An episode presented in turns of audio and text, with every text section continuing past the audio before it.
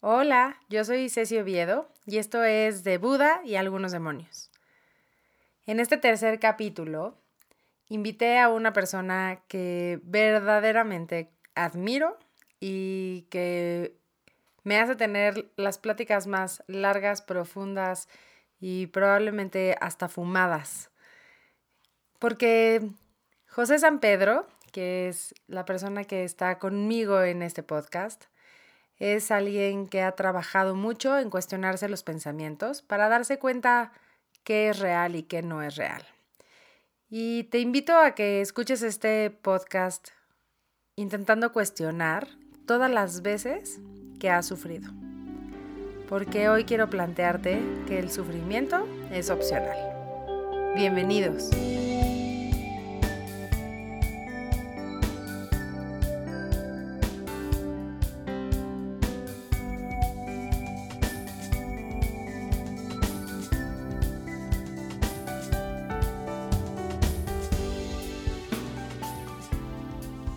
Hola, hola a todos.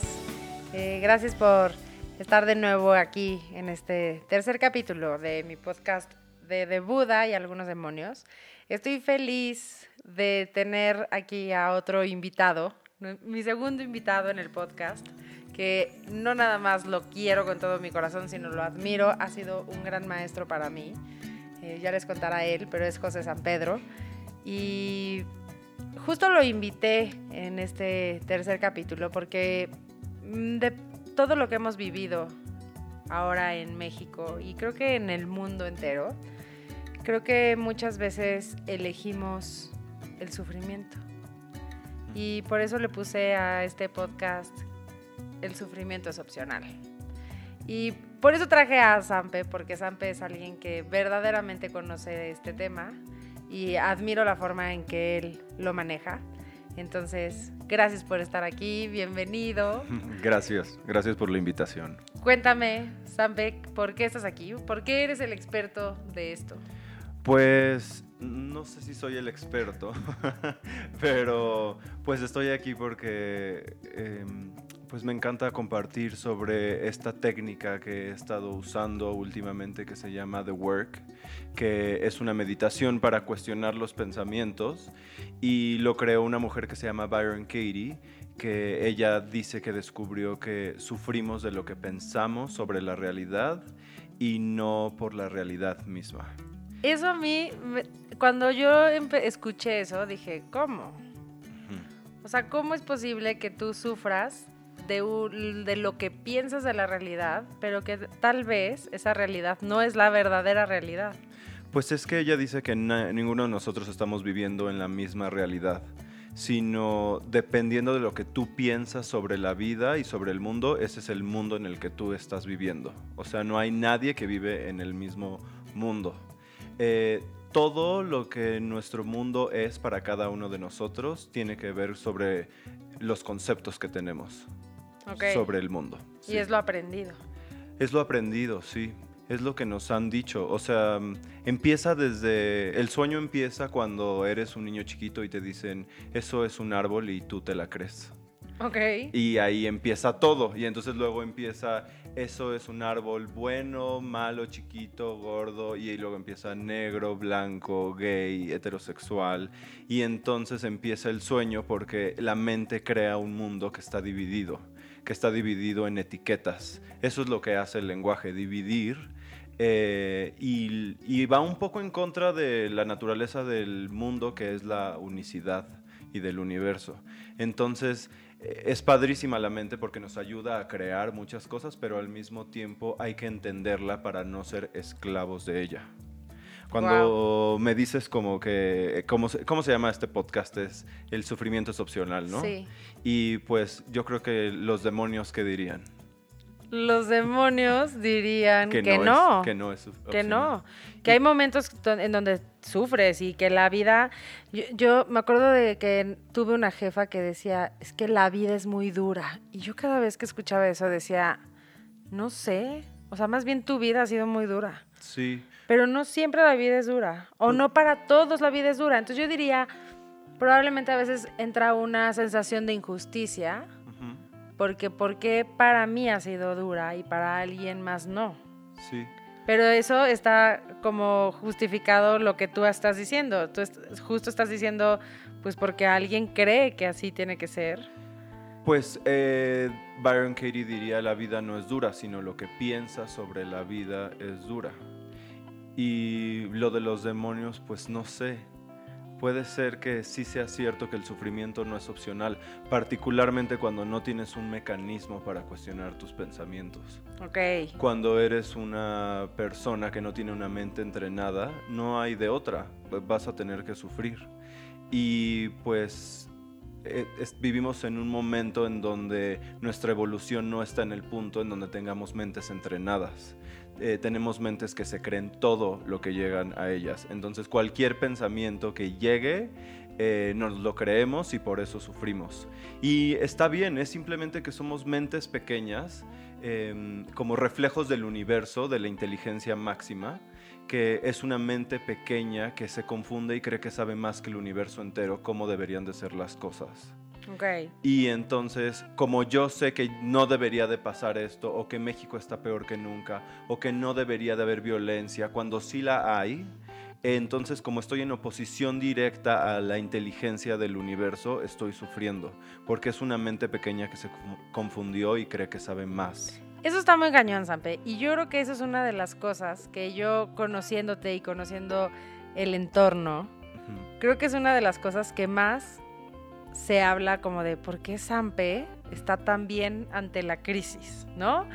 Y creo que es esto, es esta técnica que tú practicas y enseñas, y justo por eso quise traerte aquí, porque aparte me parece mágico lo que haces, que cuando yo lo he aplicado, me funciona mucho. Entonces, pero bueno, vamos a empezar, porque justo en este podcast lo que yo quiero generar es que esto sea una espiritualidad para mortales. Okay. No algo tan elevado, porque muchas veces nos hablan del universo y entonces decimos, ¿qué es el universo? ¿No? Claro, sí. ¿Y qué tan cercano estoy yo al universo? O probablemente si yo estoy cercano a la religión, pues tal vez el universo me suena como algo muy fumado. Mm. O si yo estoy eh, en contacto con nada y no creo hoy en nada, uh-huh, tal vez el universo también me, gen- me suena como algo, pues el universo, pues las estrellas, los planetas y hasta ahí. Sí, entonces, sí, justo por eso vamos a empezar y te quiero preguntar, ¿cuál sería tu definición de dolor? ¿De dolor? Pues yo creo, para empezar, creo que hay dos tipos de dolor. O sea, hay un dolor que es físico, y hay otro que me he dado cuenta que es dolor emocional. Entonces el físico yo creo que es como un mecanismo que existe en nuestro cuerpo para avisarnos que algo está mal. Uh-huh. O sea, para avisarnos que estás enfermo de algo o que es hora de tomar acción de cierta manera, de algo. Entonces creo que el dolor es como un, una campanita que te avisa, oye, es hora de checarte, es hora de ir al doctor, es hora de poner atención, de poner atención a esto. Y luego hay otro tipo de dolor que sería el emocional, que viene de cuando te crees un pensamiento que está en oposición a la realidad o un pensamiento que no está alineado con tu naturaleza, que es el amor. ¿Cómo qué? Como cualquier pensamiento que no sea amoroso va a doler. Okay. Cualquier pensamiento que no esté alineado con... Sí, con tu ser amoroso. O sea, como nosotros somos... Eh, lo que dice esta mujer es que descubrió que nosotros somos seres amorosos y que lo que mueve al universo es el amor. ¿Y entonces qué pasa con esta frase de que el amor duele? El amor no duele. Lo que duele, lo que duele es el ego. Ok. Sí, okay. No, nunca nadie ha sufrido de amor. Todo mundo sufre de ego. De ego. O sea, el amor es algo hermoso y luego viene el miedo, que tenemos miedo de perder ese amor, pero ese miedo viene del ego, porque el ego quiere retener gente y circunstancias.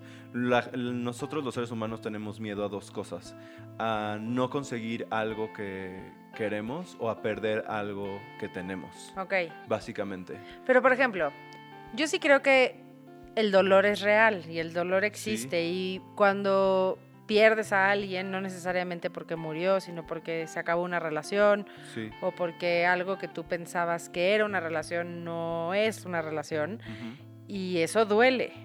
Claro, sí. Entonces el dolor sí es real. es completamente real la sensación. Por okay. ejemplo, la sensación que estás sintiendo, está comprobado que si, no duerme, que si duermes constantemente con alguien y luego no, está, no duermes con esa persona, tu cuerpo siente un pequeño vacío, uh-huh. porque no está ahí el calor, la energía al lado, y entonces se sienten cosas en el cuerpo. Uno también siente cosas cuando las mujeres pueden entender esto, cuando estás en tus días hormonalmente o si tienes una baja de algún químico, este, sientes cosas en el cuerpo. Tu interpretación de esa sensación es lo que hace que tú eh, perpetúes, per, perpetúes, ¿cómo se dice? Per, perpetúes. ¿No? Perpetúes, sí. No sé. Bueno, editas eso para quitar, que yo no sé cómo decir eso, no es cierto. Eh, bueno, que tú perpetúes, eh, perpetúes el, el sufrimiento. Ok. En, o sea, el pensamiento hace... Ajá. Que tú conectes esa sensación como uh-huh. si fuera dolor. Eh, y que tú lo, lo alimentes. Okay. Entonces, por ejemplo, sientes algo en el estómago que es algo parecido a coraje, que puede ser simplemente que tienes hambre. Uh-huh. Y entonces tu cuerpo, más bien tu mente, interpreta esa sensación y empieza a interpretarla de ¿por qué siento esto? Ah, debe de ser porque mi marido no hace lo que uh-huh. yo quiero que haga. Y entonces interpreto la sensación y yo mismo estoy alimentando mi sufrimiento, que creo que esa sería la diferencia. Esto no es una definición del diccionario, pero es mi definición. Exacto, exacto. Este, de la diferencia de dolor y sufrimiento. Eh, creo que el dolor es algo que pasa y que me avisa sobre algo. Me avisa que me estoy creyendo un pensamiento o me avisa que hay algo que corregir en mi cuerpo. Uh-huh. Y el sufrimiento es cuando yo... le doy alimento y alimento y alimento y alimento ese dolor con más pensamientos que me generan más dolor y justo. Eventualmente se convierte en sufrimiento. Sí, yo creo que justo lo que hacemos cuando algo nos duele es repetir me- mentalmente ese momento de dolor y eso sí. es lo que nos genera el sufrimiento.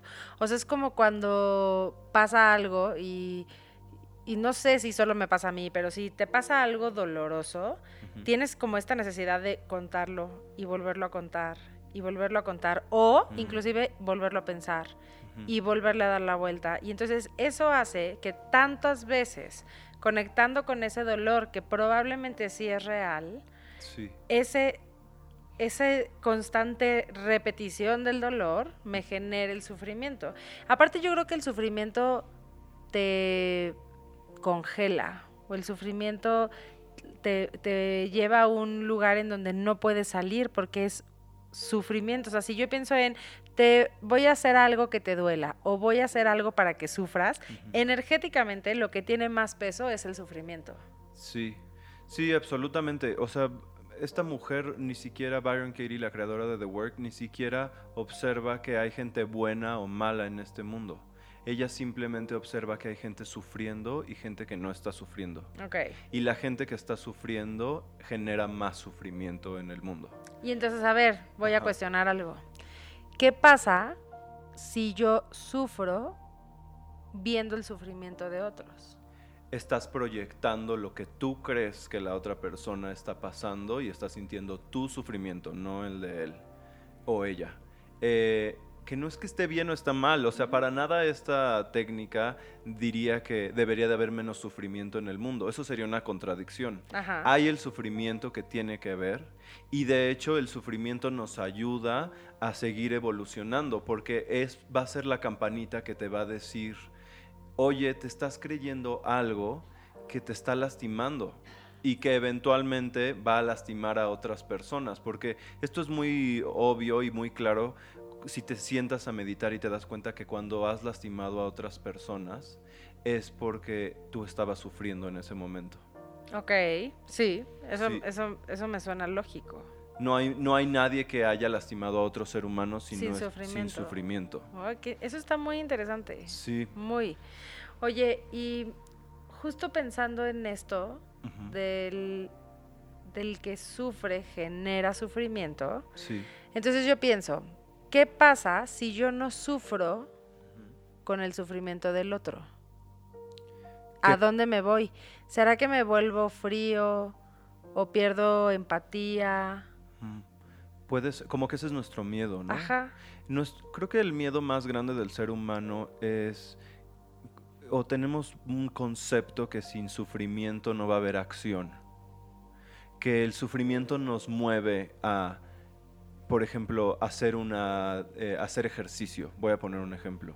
Que si yo no odio mi cuerpo, que si yo no me digo, estás feo, estás gorda, estás gordo, entonces no va a haber algo que me impulse a ir al gimnasio o a hacer una dieta. O te vas a enfermar. O, te, o, o, no, o vas, no vas a estar saludable. Sí, exacto. Como que necesito castigarme, necesito golpearme un poquito para impulsarme. Eh, esto, este paradigma tal vez no sea tan cierto, tal vez eh, con, con el amor sea suficiente. No estoy seguro, pero cada quien pruebe, o sea, pero en mi experiencia, cuando tengo ganas de hacer ejercicios, cuando amo a mi cuerpo, no cuando lo odio. Cuando, okay. cuando odio a mi cuerpo y cuando me creo el pensamiento estoy gordo, de hecho, me dan más ganas de seguir. Digo, bueno, pues si ya estoy gordo, me voy a comer otra pizza entera. O sea, okay, claro. Pero cuando digo, esto, mi cuerpo está como tiene que estar, entonces empiezo a amarlo más y eventualmente voy a empezar a hacer acciones que estén alineadas con ese amor, que es cuidarlo.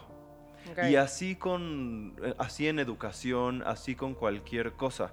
El problema es que creemos que necesitamos el sufrimiento y que si no sufriéramos estaríamos tirados en la cama, babeando, este, viendo hacia la ventana.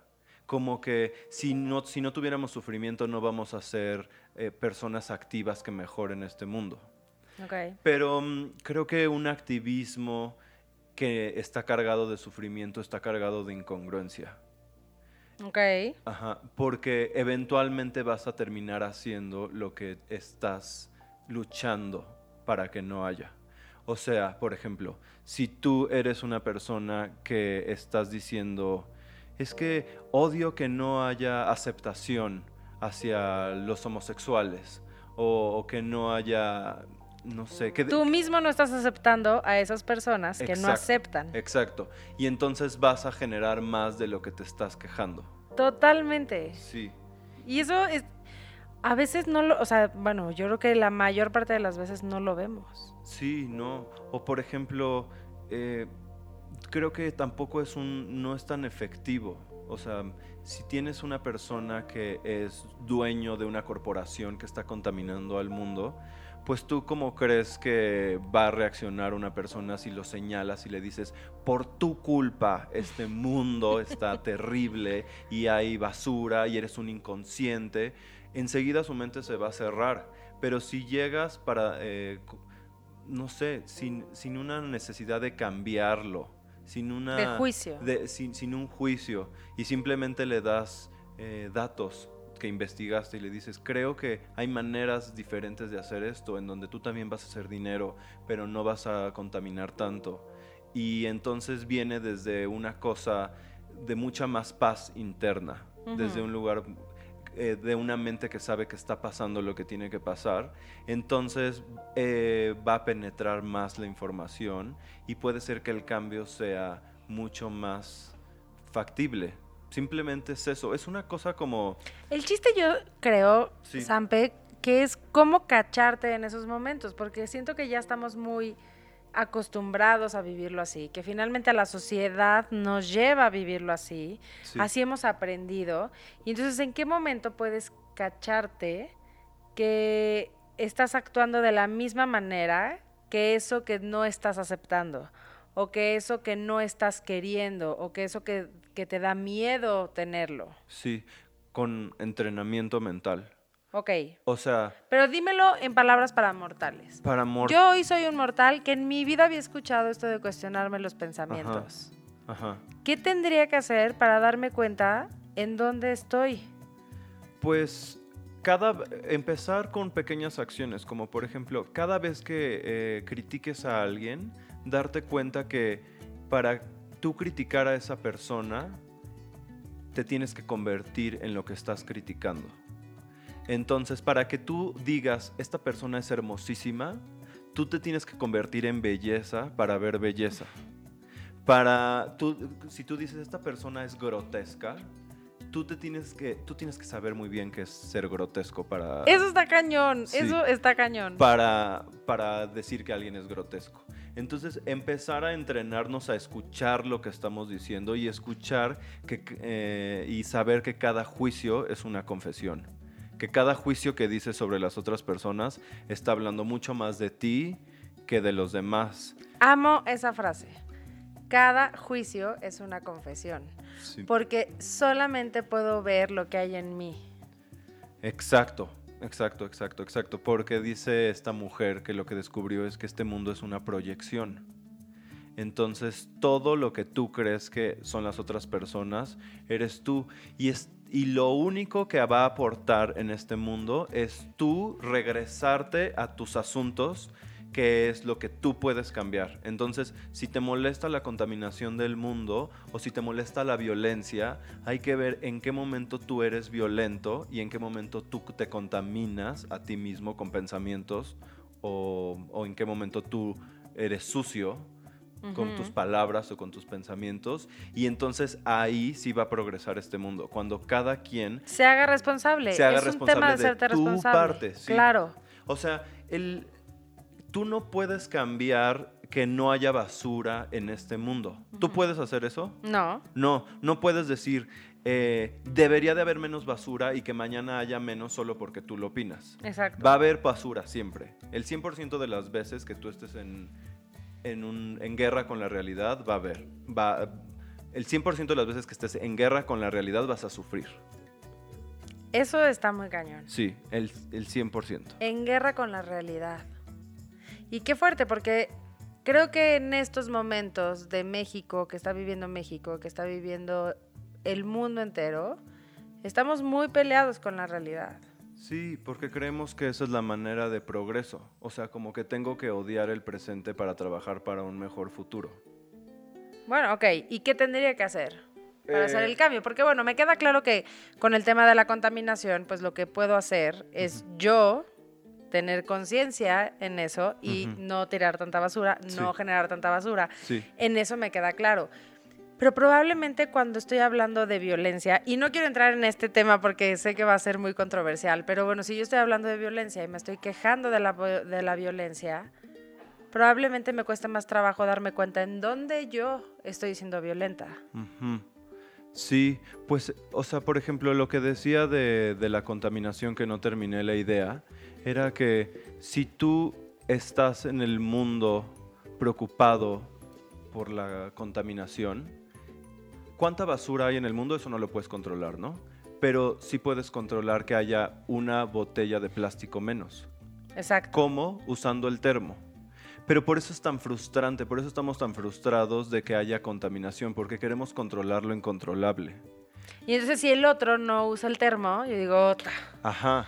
¿De qué sirve que yo use el termo si el otro no, va, no lo va a usar? Y sí sirve, porque estoy aportando solo lo que puedo aportar. Yo puedo aportar que haya una botella menos. O, si estoy muy involucrado y soy un activista, puedo aportar muchísimo. Pero no puedo aportar más de lo que puedo aportar. Y no puedes aportar desde el juicio. Pues... ¿Quién sabe? O sea, hablando de como de, de, de irnos al opuesto del pensamiento, ajá. Eh, como lo que haces en tu podcast, uh-huh. pues quién sabe, igual y sí, yo no, yo no podría tener la certeza de decir que el sufrimiento no aporta o la guerra no aporta, porque sí ha aportado. A través de la historia, el sufrimiento y la guerra y la violencia han, han generado cambios. Y pro- sí, y eso, probablemente el sufrimiento son los demonios. Sí, eso no quiere decir que tengamos que seguir siendo violentos para cambiar este mundo. También parte de la evolución humana es descubrir que lo que funcionó en un momento, qué bueno que funcionó, y hay mejores maneras para todavía evolucionar más. Sí, no es irte al extremo de aplaudir lo que está pasando hoy. Sí. Pero no, creo que el tema o el punto aquí es no conectar con esa misma emoción uh-huh. que estás rechazando, uh-huh. porque entonces la estás generando en ti. Sí, y además, pues, ¿para qué quieres que el mundo esté mejor al final del día? Es que eso está muy elevado, Sampe. yo quiero que el mundo esté mejor para que yo esté mejor. Exacto. Y entonces es un tema de ego también. Pues, pero t- sin juicio, es como es. O sea, todo mundo queremos, yo quiero que mi mamá y mi hermana esté feliz para yo estar feliz. Totalmente. No es, o sea, obviamente las amo y no quiero decir que sea un egoísta, pero pues al final del día quiero que este mundo sea un mejor lugar para yo estar mejor. Ajá. Entonces, lo que hace esta técnica de The Work y otras meditaciones es encontrar una posibilidad de estar bien sin que tenga que cambiar el mundo. Eso a mí creo que fue lo que más me emocionó de esta técnica, sí, que aplico cuando... verdaderamente, y la verdad es que lo aplico mal, lo debería de aplicar más, pero no, no es que lo aplique mal, sino que lo aplico ya que estoy en el punto, pero sí, lo debería de aplicar más, pero creo que es justo eso, es real, y ahorita me estoy dando cuenta de eso, de que yo sí quiero un mundo mejor, porque creo que si los demás viven felices, yo voy a estar feliz, y en realidad la felicidad es responsabilidad mía, uh-huh, pase lo que esté pasando afuera, ¿no? O sea, hay historias terrorosas de personas que han vivido situaciones terribles, pero aún así pueden considerarse felices. Sí. Lo que pasa en tu mundo no define si eres feliz o no eres feliz. Pues yo diría lo que piensas de lo que te pasó. Exacto. Sí, porque esta mujer dice que ninguna historia es cierta, ningún pensamiento es cierto.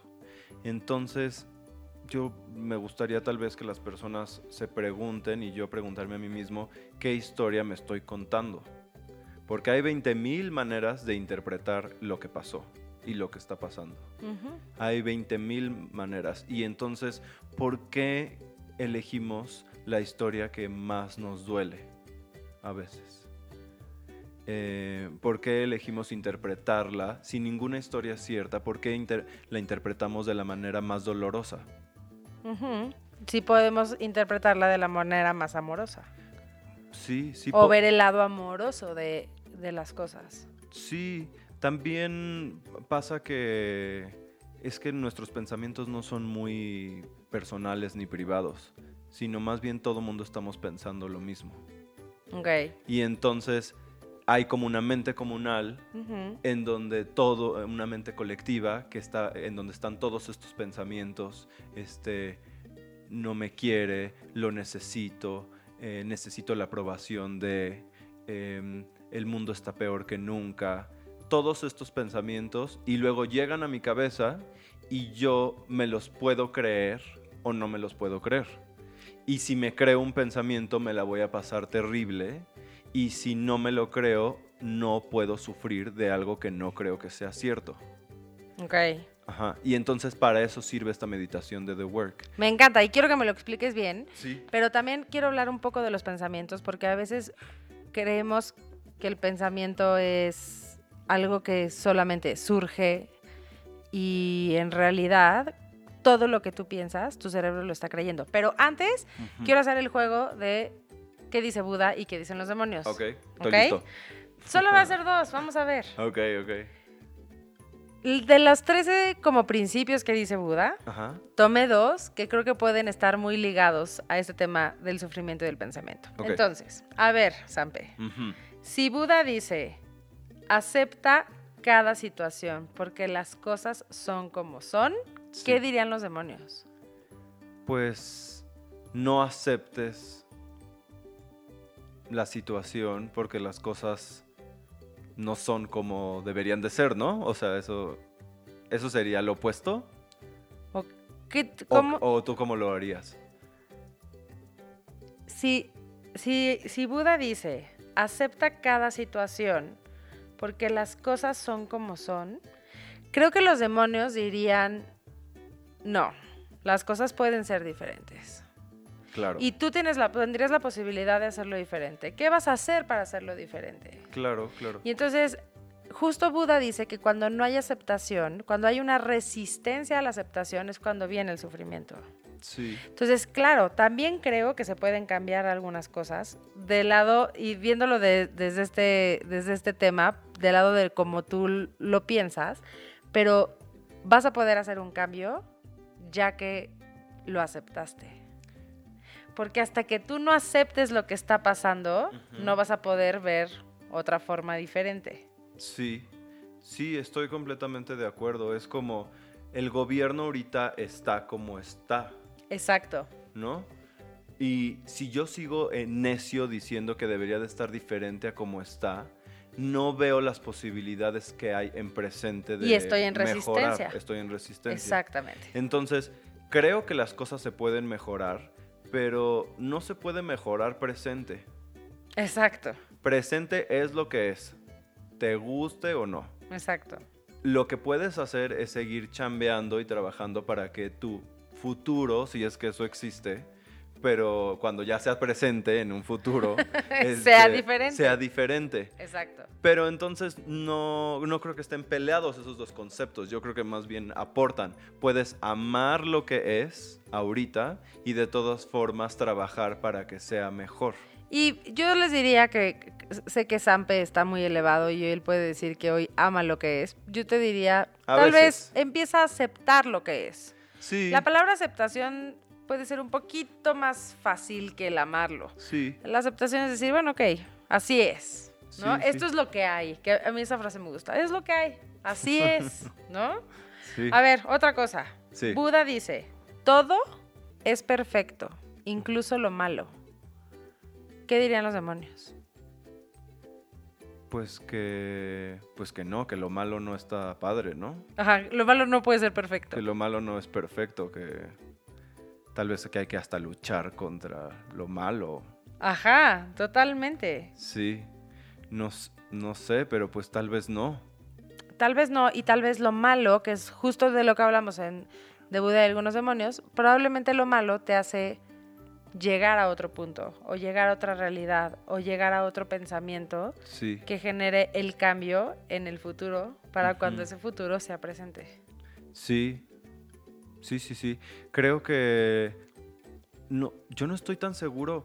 Yo he leído cosas de Buda y me acuerdo que una frase de él se me quedó muchísimo, que es que la mente más evolucionada no ve polaridades. Uh-huh. O sea, que no ve... es una mente no dual, que no ve las cosas buenas ni malas, sino simplemente las cosas son. Exacto.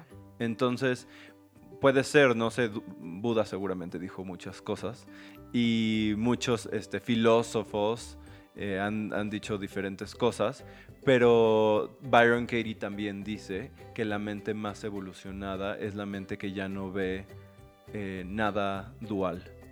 O sea, uh-huh. nada es ni bueno ni malo, sino simplemente sí, no hay las, polos. Las cosas son lo que son. Justo en el Kybalion, que si alguien se anima a leerlo, hay una ley que se llama la ley de polaridad, que dice que los polos en los extremos se, se juntan. Mm. Entonces, que es la misma energía, mm. solamente en diferente polo. El amor y el odio están en la misma energía, solamente habrá que ver en qué frecuencia lo estás, lo estás manejando, ¿no? Mm-hmm. Si, si hacia más amor o hacia falta de amor, mm. que vendría siendo el odio. Mm-hmm. ¿Mm? O el miedo. O el miedo, totalmente. Yo sí creo que el, el, lo contrario del amor es el miedo. Y eso, el miedo, muchas veces se representa con el odio. Sí. Sí, porque tienes miedo de perder algo y crees que necesitas ser violento para tenerlo, para retenerlo.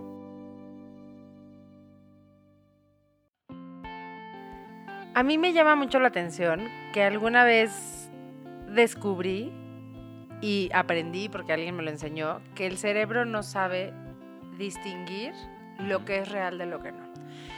Y me encanta el ejercicio, de hecho lo puse en algunos cursos que di, que es imaginarte que vas a tu cocina, abres el refri, sacas un limón, sacas un cuchillo de un cajón, partes el limón, y ese limón que huele delicioso y que se ve verde, amarillo, uh-huh. te lo exprimes en la boca. Okay. Si tú no salivaste con esto, vuélvelo a hacer con los ojos cerrados. Pero el chiste es que identifiques que tu cerebro va a mandar saliva porque no sabe si sí lo estás haciendo o no. El cerebro no sabe si es real o no es real. Entonces, si eso pasa con una imaginación, yo no quiero pensar lo que verdaderamente mi cerebro le está mandando a mi cuerpo cuando pienso en algo que me genera sufrimiento. Porque entonces eso quiere decir que mi cerebro se la está creyendo. Sí. El, el problema de, de la mente es que se cree, como ya dije, todo lo que le llega de una mente desentrenada. Entonces, si tú tienes una mente desentrenada, y todos la tenemos hasta cierto grado, no tenemos conciencia, y la conciencia, la falta de conciencia es lo que nos hace sufrir. No tenemos conciencia que las imágenes que están en nuestra mente no son ciertas. Entonces, tú puedes imaginarte una violación que escuchaste en la noticia, eh, cómo el, torturaron a una niña. Y entonces luego tú estás en tu casa y estás viendo imágenes en tu cabeza de eso, y como no tenemos suficiente conciencia sobre nuestra mente, no sabemos que esas imágenes no son la realidad, es simplemente imaginación. Totalmente, porque aparte no sabemos cuál es la realidad. Sí, no sabemos, no sabemos nada. Uh-huh. Absolutamente. O sea, puedes escuchar la noticia en el radio y puede ser que sea que una invención mediática. Y eso está muy cañón, y por eso yo, Cecilia, tengo diez años de no ver noticias, porque a mí sí me pasa eso. O sea, yo sí me quedo conectada a las imágenes que, que genera mi mente, sí, de, esos, de esas situaciones. Y les voy a poner un ejemplo como muy rápido, pero alguna vez vi en, una, en un noticiero, y de verdad que me... Todavía me enoja pensar de por qué lo vi, pero de una señora que, que tiene un accidente en unas escaleras eléctricas. Sí. A la fecha, para mí subirme a unas escaleras eléctricas y pasar por ahí es recordar eso. Y eso es sufrimiento. Uh-huh. O sea, el, el yo pensar que a mí me puede pasar eso cada vez que me subo a una escalera uh-huh. eléctrica es un, es un pensamiento idiota, perdón que lo diga así, sí, porque no está pasando, porque a mí no me pasó y porque solamente son suposiciones de lo que podría pasarme. Sí. Y entonces es un sufrimiento... irracional. Totalmente. Es como cuando vas en el avión y, tu, y empieza a haber turbulencia y tu mente empieza a ver el avión en llamas en el cielo y ya hasta estás viendo tu...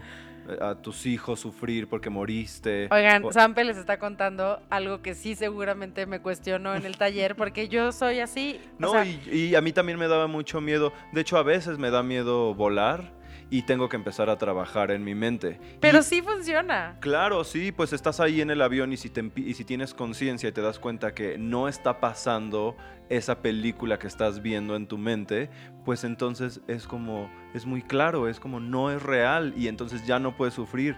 Pero en nuestra inconsciencia vemos esa película y no nos damos cuenta que no es real, que no está pasando. Y es que dense cuenta, todos podríamos ser cineastas, todos podríamos escribir unas historias increíbles. O sea, no se necesita mucho más que animarte a escribir lo que realmente tu mente te está mandando. Está cañón las historias que nos contamos.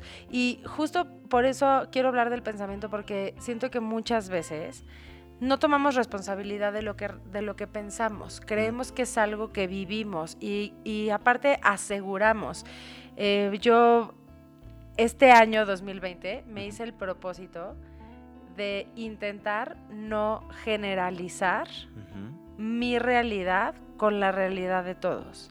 A mí algo que me molesta, y me di cuenta que me molestaba mucho, es que hace, hace un tiempo en diciembre alguien me regaló la imagen de una virgen y cuando me la regala yo digo, ay, qué lindo, pero viene con un mensaje de para rezarle mucho porque México está terrible. Uh-huh. Y yo ahí dije, ¿por? ¿No? O sea, ¿por qué tú me estás contagiando de lo que tú estás creyendo de que está México terrible, ¿no? Sí. Entonces, yo me hice el propósito de no generalizar lo que creo que es mi realidad con la realidad de los otros. Uh-huh. Pero sí, el chiste es hacerme responsable de lo que estoy creyendo. Pues hacerte responsable empieza con darte cuenta que la gente te ha dado sus teorías y tú te las creíste. Eso está cañón. Sí, o sea, pero a, aplica hasta para cuando tu mamá te dijo... Ponte ah, el suéter porque te vas a enfriar y te va a dar gripa. Sí, o los niños no lloran. Okay. Cualquier cosa, cualquier cosa, todo lo que nos han dicho, ya estamos en edad, y seguramente cualquier persona que esté escuchando en este podcast ya está en edad de decir, y yo me lo creí. Totalmente, sí. Porque aparte, donde pones la atención, pones tu energía, y donde pones tu energía crece. Entonces, si yo creo que cada vez que salgo sin suéter me enfrío, entonces ahí estoy poniendo mi energía, y te puedo asegurar que cada vez que salgas y sientas frío te vas a enfermar. Sí. Hay una... ¿Ves este concepto de que la mente es la creadora de la realidad? Uh-huh. Eso podría escucharse muy fácil como... ¿Qué puedo hacer? Que si yo me... digo a mí mismo, quiero tener un Ferrari, o quiero tener este departamento, voy a tener este Ferrari, voy a tenerlo, voy a tenerlo. Entonces eso quiere decir que mañana va a aparecer un Ferrari, o que en unos meses ya lo voy a tener, y que si no lo tengo, soy un fracaso. Pero ese no es el caso, o sea... Ese con... es el secreto. Ese o es sea, el secreto. Ese es el secreto, que a mí cuando yo lo vi dije, ¿qué es esta...?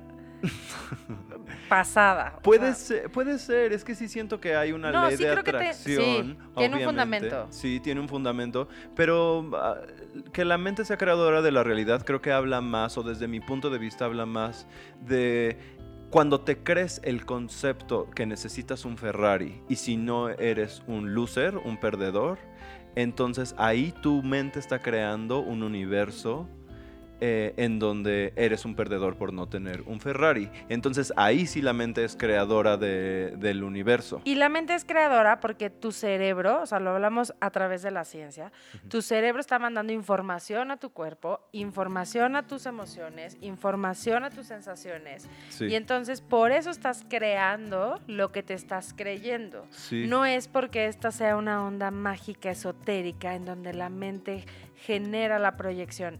No, es algo que también se vive en la emoción, en la sensación, en el físico, en donde tu cerebro te está mandando esa información. Sí, porque aparte la mente tiene varias... ¿Cuál sería la palabra? Siempre me cuesta un poco encontrar una palabra para esto, pero fenómenos o como... Sí, la, la mente tiene ciertas labores, por así decirlo, uh-huh. Y una de sus labores es probar que algo es cierto. Entonces, cuando te crees un pensamiento, tu mente va a querer probar que es cierto. Es como los niños, que tú les dices, no toques ahí porque te vas a quemar. Sí. ¿Y qué van a hacer? Tocar ahí. Sí, sí, absolutamente. A ver si es cierto. Claro. Entonces, cuando te crees el pensamiento, México está peor que nunca, o México es asqueroso, entonces hay una parte de tu sabiduría que sabe que eso no es cierto. Pero hay otra parte de ti, que es tu mente, que va a querer probar que es cierto. Y entonces tu mente eh, va a salir a la calle y va a encontrar todo lo terrible. Exacto. Todo lo feo. Porque la mente solo puede ver lo que cree. Entonces, si yo creo que México es horrible, mi mente me va a dar pruebas, me va a decir, sí, sí es cierto. Y aparte eso pasa en, o sea, en cosas muy simples, o sea...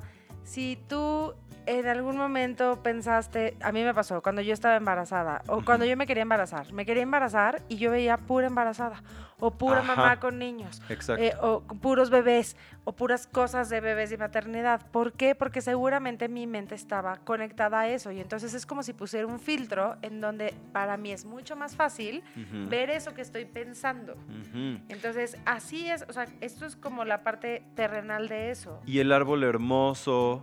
Eh, los colores desaparecen y entonces regresas a tu casa en la noche y dices, tenía razón, sí es horrible México. y, y, y no, y, y luego hay, lo peor de esto es que hay una parte de nosotros que sabe que no, que no es cierto que esa persona te hizo daño. Hay una parte de nosotros que sabe que tú te hiciste daño. Y, eh, pero entonces nuestro ego, que quiere tener la razón y no quiere, y quiere probar que es cierto, que esa persona me hizo daño, me voy a pasar veinte años pensando, sí, él la cagó, él lo hizo mal, eh, no fue mi culpa. Por supuesto, teorías y teorías y teorías, y nunca voy a poder probar que él me lastimó porque simplemente ese pensamiento no es cierto. Sí, porque y voy no a estar exhausto. Claro. Exhausto, sí. Ok, vamos a en esto creo que Sampi y yo, porque aparte nos ha pasado, nos podemos quedar horas y horas platicando y, sí. y deambulando. Y pido una disculpa si es que repetimos mucho los conceptos, pero es algo que nos apasiona a los dos y que como que queremos expresarlo y tenemos muchas ganas de expresarlo.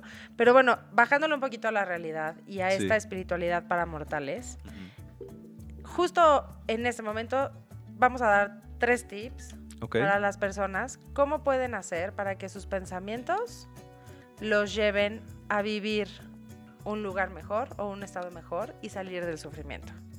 Ok, pues creo que uno básico, algo que podrían hacer que es parte de The Work, es la última parte del trabajo, que se llaman inversiones, es encontrar lo opuesto a lo que te está haciendo sufrir. Me encanta eso, porque aparte es como, como dar, o sea, como cambiar la tortilla. Entonces, sí. eh, yo, yo les diría, hasta escríbanlo, escribe el pensamiento, sí. ese, es, escribe eso que estás viviendo y que estás sufriendo, uh-huh. y del otro lado de la hoja, pon lo opuesto. Lo opuesto, justo lo opuesto. O sea, si el pensamiento es, mi mamá nunca me amó, eh, eh, anoto, mi mamá me amó. Siempre. Mi mamá, ajá, mi mamá siempre me amó. Ajá. O si el pensamiento es México está peor que nunca, entonces anoto México está mejor que nunca. Ajá. Eh, esa persona me odia, eh, esa persona no me odia. O esa persona me ama. Esa persona me ama, sí. Cualquier cosa lo puedo eh, mandar al opuesto y encontrar también ahí cosas. Cuando, ¿para qué es esto? Para que cuando lo mandes al opuesto, tengas la posibilidad de decirle a tu mente que también hay otra opción. Y entonces lo que va a pasar es justo lo que les decíamos hace ratito. Abres tu mente a ver otra posibilidad. Es como que se despega. Como, exacto. Como que ya deja de, de solo ver una parte del cubo. Exacto. Como que empieza a ver más partes. Que hay más lados. Hay más lados, sí. Un segundo tip, pensando qué, qué cuentos te cuentas, ¿no? Uh-huh. O sea, como qué historias te cuentas. Yo te diría, del día de hoy, el día que estás viviendo hoy, escribe el cuento que te gustaría escuchar de tu presente. Uh-huh. Escríbelo para que puedas tener la posibilidad de ver algo distinto y de entrar en la energía de algo distinto. Entonces, cuéntale a tu mente una historia diferente de esa historia que estás viviendo hoy con sufrimiento. Sí. Y entonces escríbela y date permiso de leerla. Inclusive, si necesitas leerla todas las noches para irte a dormir tranquilo, creyendo que esa, esa, ese cuento se la está comprando, o sea, literal, uh-huh. tu mente se lo está comprando y a lo mejor probablemente por eso empiezas a crear algo diferente, entonces léela todas las noches hasta que empiece a haber un cambio. Sí, me late. Tercer tip, Sampe. Pues podría ser colocarte en tu peor miedo, ponerte ahí realmente y descubrir si realmente todo está tan mal, sin contar tus pensamientos. Okay. O sea, podría ser, por ejemplo, me quedé sin trabajo. Ajá. Y entonces creo que el miedo que me da quedarme sin trabajo es quedarme sin dinero, obviamente. Claro. ¿No? Quedarme sin dinero y quedarme sin nada. Ok, a ver, vamos a hacer ese ejercicio. Ok. Eh... Ponte, ¿qué pasa? Ya no tienes nada de dinero, ¿y qué pasaría? Si realmente se quedaran tú y Carlos sin dinero, ¿qué pasaría? Pues tendríamos que vender lo que tenemos para tener dinero. ¿Y luego qué? Pues tendríamos dinero. ¿Y, lo, y, y si ya se acaba también ese? Si se acaba ese dinero, pues nada, ¿qué hacemos? Pues no sé, o sea, yo Tenemos creo... hijos y los vendemos. Creo que el peor escenario sería que estuvieran en la calle sin nada, ¿no? Sí, sí, pero estar... te digo la verdad, ajá, lo veo imposible. Claro, con un poco de conciencia empiezo a darme cuenta que mis miedos son bastante imposibles. O sea, que hay mucha gente a la cual acudir, que me iría a vivir antes a casa de mi mamá. Claro. Eh, y entonces el peor escenario entonces sería estar en casa de tu mamá. Sí, y la verdad es que en una circunstancia así, bueno, Carlos igual no opina lo mismo, ¿verdad? Pero vivir en casa de mi mamá sí estaría lindo un ratito. Claro no, no, que no. sí. O sea, pero claro. Pero sí tendría cosas sí. lindas, o sea, tiempo con mamá. Claro. O sea, no tiene nada de, de terrible. Pero nuestra mente loca no se da cuenta que el peor escenario no está tan mal. Me encantó ese ejercicio. En serio, háganlo. Y les voy a decir la verdad. Traje a Sampe aquí y un poco convenciéndolo y haciéndole manita de puerco de que abra un taller. Porque creo que para mí una de las herramientas que más me ha ayudado en muchos miedos es The Work. Y ya puso fecha para abrir su taller, así es que, a ver, ahora sí, platícanos un poquito rápido y concreto, sí, qué es The Work y cuándo vas a dar el taller, cómo me inscribo, cómo voy, puedo ir otra vez, ¿no? Sí, claro, claro. Eh, a ver, The Work es una meditación que diseñó una mujer que se llama Byron Katie, que estuvo deprimida mucho tiempo y un día despertó por la mañana y dice que por primera vez despertó a la realidad y se dio cuenta que todas las veces que había sufrido en su depresión había sido por lo que pensaba de la vida y no por la vida misma. Y en ese momento nació en ella una técnica que son estas cuatro preguntas para que tú descubras pensamiento por pensamiento si lo que estás pensando es cierto. Y les quiero decir algo, esta cuestión que dice Sampe de meditación no es estar con ojos cerrados y así, en realidad es una meditación bastante activa porque estás trabajando con la mente. Ajá. Entonces es bastante activa, no necesitas tener ningún principio de meditación ni ninguna idea de meditar. Y dos, estas cuatro preguntas son preguntas que si tú empiezas a practicarlas, ya te las haces súper rápido en literal dos minutos.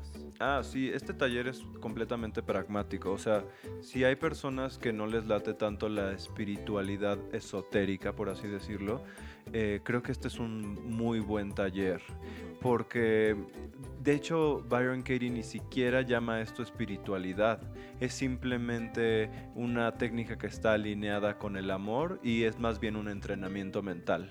Y yo, es más, te diría que si eres más racional, sí, vayas. O sea, el tema, si eres muy racional, si tus miedos están en tu mente, ahí este es el, como el taller que te puede ayudar a justo a cuestionarte y a cancelar esos pensamientos. Sí, yo diría más que cancelar, entenderlos.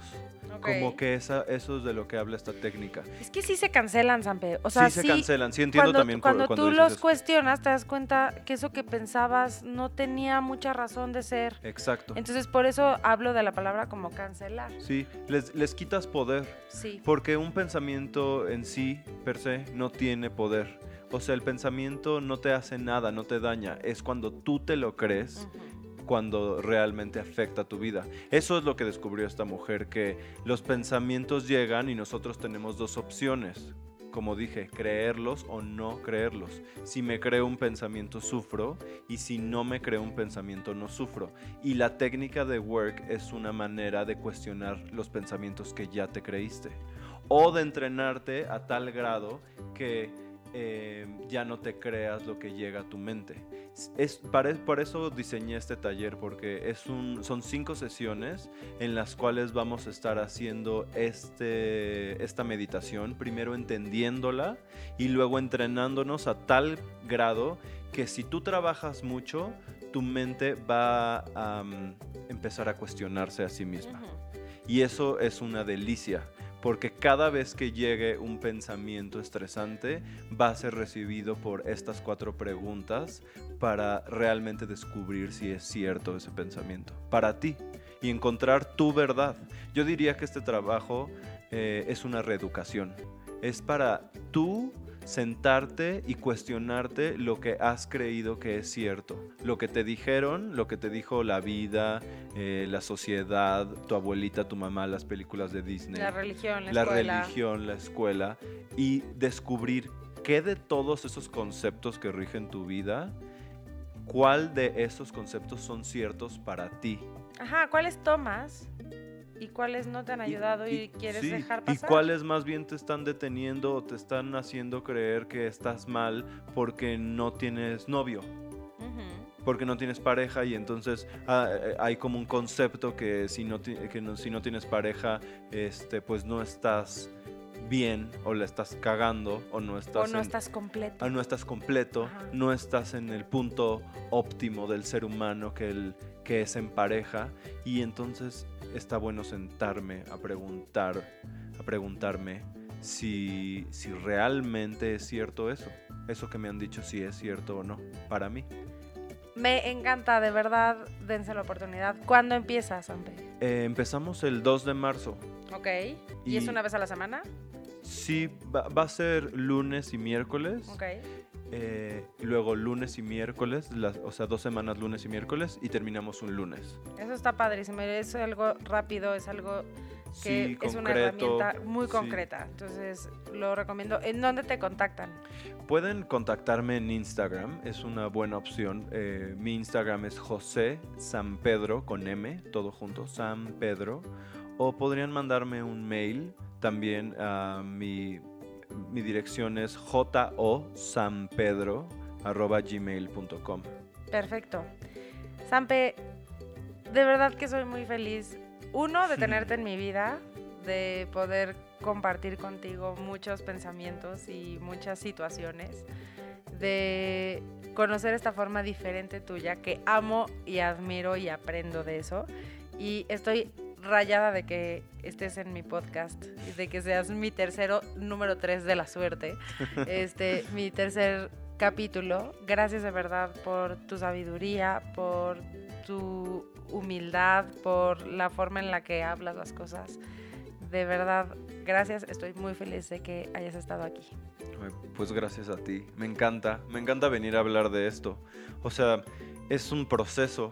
Para nada de lo que estoy hablando quiere decir que, que es un proceso ya terminado, que ya lo entendí, o que es un trabajo. Me encanta, de hecho, venir a hablar del trabajo porque sugiere desde el título que para estar bien hay que trabajar. Uh-huh. Y entonces, pues me gusta, me gusta tan siquiera poner un granito de arena y decirle a la gente, oigan, si queremos estar bien, hay que chambear, uh-huh, hay que ponernos a trabajar como sea, aunque no vengan a este taller, como sea, que cada quien encuentre la forma de trabajar en su mente, porque si no, esto no va a mejorar. Y de no tomar el sufrimiento como una opción, sino ver el sufrimiento como algo que te lleva a trabajar en ti para estar en paz. Y si este podcast te gustó, te divirtió, Eh, y te hizo, te movió algo, compártelo. Gracias por escucharnos, gracias por llegar hasta aquí. Y si crees que esto no es para ti, pues compárteselo a esa persona que dices, híjole, este sí está bien dañado. Y se lo compartes, a ver si, si esto le gusta. Me puedes escuchar en The Buda y algunos demonios, en iTunes, en Spotify, en Anchor F M, y ayúdame a compartir, por favor. Mándame, mándame tus, tu opinión, tus dudas, si quieres de algún tema que se hable en este podcast que estaremos haciendo. Y gracias, gracias por escucharme, que tengas una muy linda semana. Esto es De Buda y algunos demonios, y yo soy Ceci Oviedo.